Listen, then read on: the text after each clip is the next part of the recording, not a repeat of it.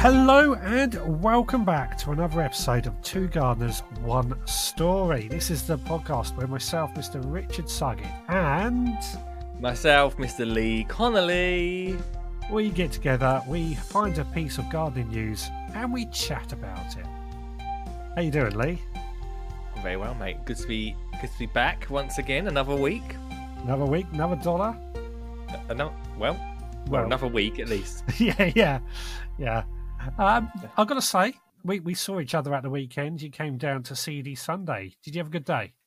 I did, mate. You know, uh, I think I said on my podcast and your podcast that it was um, the start of my gardening season for me, really.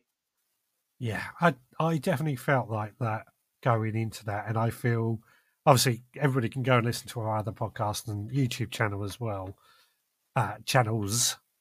But we came out of that feeling like, yes, let's get gardening. Let's get gardening, yeah. Funny that, isn't it? It's funny how like an event and seeing people talk and stuff makes you feel a bit more energized. I thought I was energized already, but clearly I wasn't. I, funny enough, I thought exactly the same. And it's not until you, you sat down and saw that, I suddenly realized, where's it been? Where's that, that, that enthusiasm that I thought I had that I now suddenly have? Where's it been?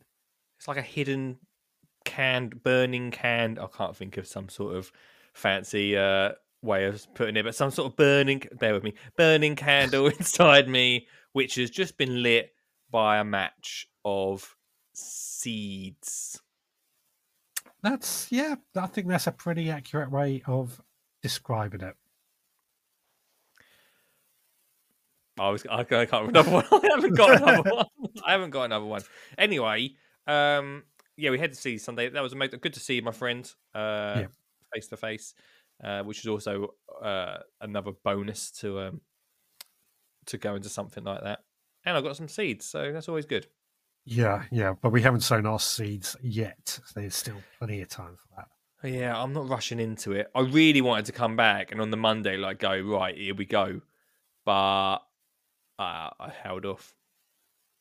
Yeah, I did plant my strawberries though. You know, I got some stem strawberries. Yeah, yeah. I got them in because I didn't want. I didn't want to sit in there. That's like.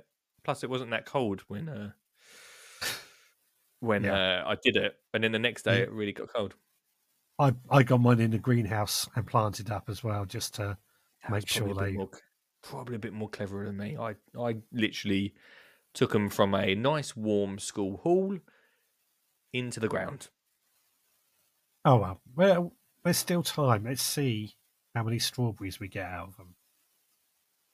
Kino, yeah, Kino. Anyway, we're not just here to talk about ourselves, as much as that would be lovely. We're also here to talk about a story. And if it's the first time you may have listened to this podcast, maybe you're not Soul Walker, then uh, then, then uh, the way it works is one of us comes up with a garden story and then we spend a bit of time chatting it over and seeing if we agree or disagree. Indeed, indeed. And I've got a story for you this week. Hit me with it.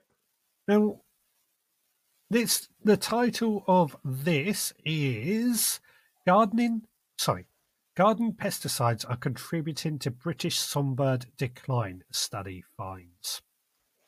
Gardeners who use pesticides are contributing to the decline of British songbirds, study suggests. Scientists have urged people to stop spraying their gardens with poison in order to halt bird decline and adopt instead wildlife-friendly practices. The results of the University of Sussex study, which researchers call the first of its kind, published in the Journal of Science of the Total Environment, found that gardeners who use pesticides can expect to see fewer birds. The experiment, which surveyed six hundred fifteen gardens in Brighton, found twenty-five percent fewer house sparrows when glyphosate was present, was used regularly. Let me start that sentence again. The experiment, which surveyed six hundred fifteen gardens in Britain, found twenty-five percent fewer house sparrows when glyphosate was used regularly. This is an ingredient found in commonly used herbicide brands such as Roundup or Gallup. Slug pellets also seem to have an impact on bird sightings in gardens where metaldehyde, metaldehyde, where metaldehyde slug pellets were used.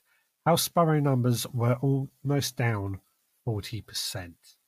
Researchers drew on data gathered by the British Trust for, Trust, researchers drew on data gathered by the British Trust for Ornithology, which organises Garden Birdwatch, a citizen science garden bird recording scheme, and found that thirty-two percent of respondents used pesticides on their gardens and that glyphosate-based herbicides made up fifty-three percent of those applications. Professor Dave Golson of the School of Life Sciences at the University of Sussex said the U K has twenty-two million gardens, which collectively could be a fantastic refuge for wildlife, but not if they are overly tidy and sprayed with poisons. We just don't need pesticides in our garden. Many towns around the world are now pesticide-free. We should simply ban the use of these poisons in urban areas, following the example of France. The R H S, the U K's leading gardening charity, says the use of pesticides and herbicides should be avoided if possible, and they should only be used, if ever, in small and targeted applications. The research also found that those who adopted wildlife-friendly practices, such as planting native shrubs and flowers, or digging a wildlife pond, or digging a wildlife pond, saw more birds than those who did not. Canal Tassin de Monte, Monte, some other person whose name I cannot pronounce, a PhD researcher within the School of Life Sciences and an author of the study, said it's encouraging to find that simple measures such as planting native shrubs and trees and creating a pond together with, together with avoiding the use of pesticides really make a measurable difference to the number of birds you will see in the garden. Gardens are an important part of the fight against biodiversity decline. Gardens cover an area of about forty thousand hectares, or nine hundred eighty-eight. We'll forget that bit. Bigger than are all of our national nature reserves. Overall, the U K breeding bird population has fallen by nineteen million since the late nineteen sixties, and house sparrow populations have fallen by seventy percent since the nineteen seventies, with a loss of about ten point seven million pairs. That's uh, that's the story. Um, that is the story. So, what do you think? So, when they say about pesticides, right? Yeah. What are we talking about? In, in are we talking like weed killer and stuff like that? A weed killer would be a herbicide. Pesticide is what you might spray on tomatoes or something to get rid of any bugs that you may not want. Oh, I see. So like to get rid of pests. You, yeah, that makes sense now. So what you can obviously you spray it on them, but you can still obviously eat the plants. Obviously, if you're spraying it on tomato plants, you can obviously still eat it. There's yeah, providing it's there are some uh, pesticides or herbicides that aren't intended for edible crops, I believe. I don't think they're available anymore, but they definitely used to be. And uh, I, I wouldn't recommend eating those. Yeah, because this is the thing, right? I thought that they were already banned. I didn't realise... There's still pesticides. We... They're, still, they're still about. So was it herbicides there's... that have been banned? There's only certain chemicals that are banned. So there, there, there's still herbicides and pesticides available. They've just not allowed to use certain um, chemicals. Uh, the good one was the slug pellets. The blue slug pellets got banned a few years ago. I think they were the metal hydride ones that they were talking about. They, I believe, got banned. Um, and, I mean, I haven't used slug pellets and I haven't used pesticides or herbicides, slug pellets or anything like that in a very, very long time. So, well, I've never really used them. Go, just quickly uh, on that point before you go into anything else, just a quick yeah. diverting from what you were saying, because you, what you were saying was brilliant, and now I wish I never diverted you, but I have some slug pellets from years ago, and they're sitting uh-huh. on my shelf, and I'm, I don't know what to do with them. I'm too scared to throw them away in the bin in case I'm doing exactly the thing that I didn't want to do. Well, that is the point I was going to go on and say, is that I'm sure there's many gardeners that still have these slug pellets, for example, or other chemicals sat in their sheds, and they may not be aware it's banned and they may continue using it, or someone conscientious like yourself don't know what to do with it. So do you want to know what I would do? I don't know what you wanted, would do, yeah. I would contact your local council and say, right, I've got these. I believe they're banned. What can I do with them to dispose of them? Okay, well, I'll do that in the morning and sit and see what they, I actually get an answer back from them. I'll make sure yeah. on the podcast I tell you what happens. But, um, but okay, so pest, okay, now I understand what pest, the reason I, I am not clued up on this side of things is because since I ever started gardening, I've never bothered, apart from slug pellets, which were given to me. So just before everyone starts hammering for that, they were just given as a gift, probably not a birthday gift. And, um, but I've never used any sort of chemicals or even thought about using them in my gardening beforehand. No, and this has been my thing. I've never used any herbicides or pesticides. I will admit I did use to use slug pellets, but I've never used, I mean, weed killer.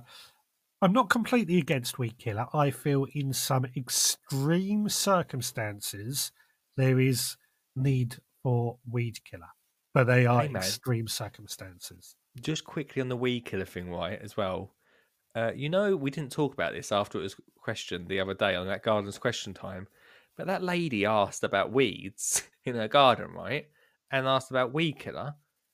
I didn't really I, we didn't actually talk about it afterwards, but I didn't really feel like the answer for that was don't use weed killer, right? I personally, I was like, I was ready to shout, just use your hand and just dig the weeds out. But they were not going away from weed killer, were they? No, no. There was, so there, yeah. I felt there was quite a few questions when when some of the people asking questions were throwing effectively three or four questions out in one. Yeah. The main question, or not everything got answered. No, so if you, yeah. And if anybody does ever attend a question time like that, only ask one question. Yeah, be direct. Yeah. Yeah. Um, but anyway, back to pesticides. I forgot about that. I forgot to mention that to you. I was like, that's weird, weren't it? Like, surely I... just say, get them out by hand. Yeah, there was a lot of that sort of thing going on on Sunday. I did notice that. Anyway, this is, means nothing to the audience, but... No, it doesn't. Yeah, sorry about that. Yeah. But anyway, back to this, back to the story we were talking about, not just my own little life. Um... Yeah, so anyway, so I, I I don't understand this too much. So in, in the sense that I never used it beforehand. And that's probably a good thing because it means that we've got a massive, uh, hopefully, generation behind me. Uh, I'm quite, still quite young. I know you're a little bit older, so you're sort of uh, quite a bit older, actually. Uh, so you'll probably understand, understand this sort of stuff more than us young kids. But... um. But yeah, uh, hopefully we've got a generation that don't think about this sort of stuff as a solution. Yeah, I mean, I've been on my allotment and I've been discussing, you know, I've got a bad problem with couch grass and a few other weeds. And some of my neighbours just come up and say, oh, I've got some poison if you want it. I'm like, no, no, I don't use it. I don't want mm. to use it. And I don't feel the need for using it. As I said, there are extreme cases, Japanese knotweed being one, where the need for weed killer is probably essential, but yeah. in most cases, no. Well, yeah. now, now added to that, obviously, this news article was all about songbirds, and I was gonna say, I was gonna, have you ever seen a song? I've never seen one before. They're just birds that sing. Oh, I thought it was like... Oh, that's the most Essex thing I think I've ever said. I thought it was an actual bird. Like, I thought it was... Shut up. no. No, shut up, Mike. No, I'm Googling it. There's a... No. Wait a second. There's an actual bird called the songbird, right? Don't tell me... People have said, oh, have you ever seen a songbird? I've been like, nah, never seen one. No. Oh, my God. Yeah, you're right. uh, I mean, uh, uh, I'll leave that no. bit. Oh, damn. I can't believe that. No. oh. But I'm, yeah, so I'm... these songbirds, they could be like any birds uh, you might see. you might see around. Um, but uh, your favourite songbird? It's got to be the robin. Got to be the robin. Yeah, me too. Me too. And I, I say uh, that because I was stood in my um, top bedroom window looking out at my garden earlier with, with my dog. She's on guard duty out there, but I'm watching this little robin go into my veg beds and start getting, you know, pecking around and eating worms and hopefully slugs and snails at the same time. Yeah, they're so inquisitive, aren't they? Yeah, yeah. And that's what. Oh, that's why I think, you know, encouraging birds into your garden is the best way to deal with all those sort of things. Them and there, I, I know maybe it's. Maybe sparrows. Oh, I was about to say maybe sparrows are a little bit common, but in that article, I'm sure they said we've lost seventy percent of sparrows since the nineteen seventies. I can't remember if it was seventy percent or forty percent, but yeah, it was a lot. Um, and it's and it's nineteen worrying. million, nineteen million songbirds since the sixties. Yeah. yeah, that's quite a bit, isn't it?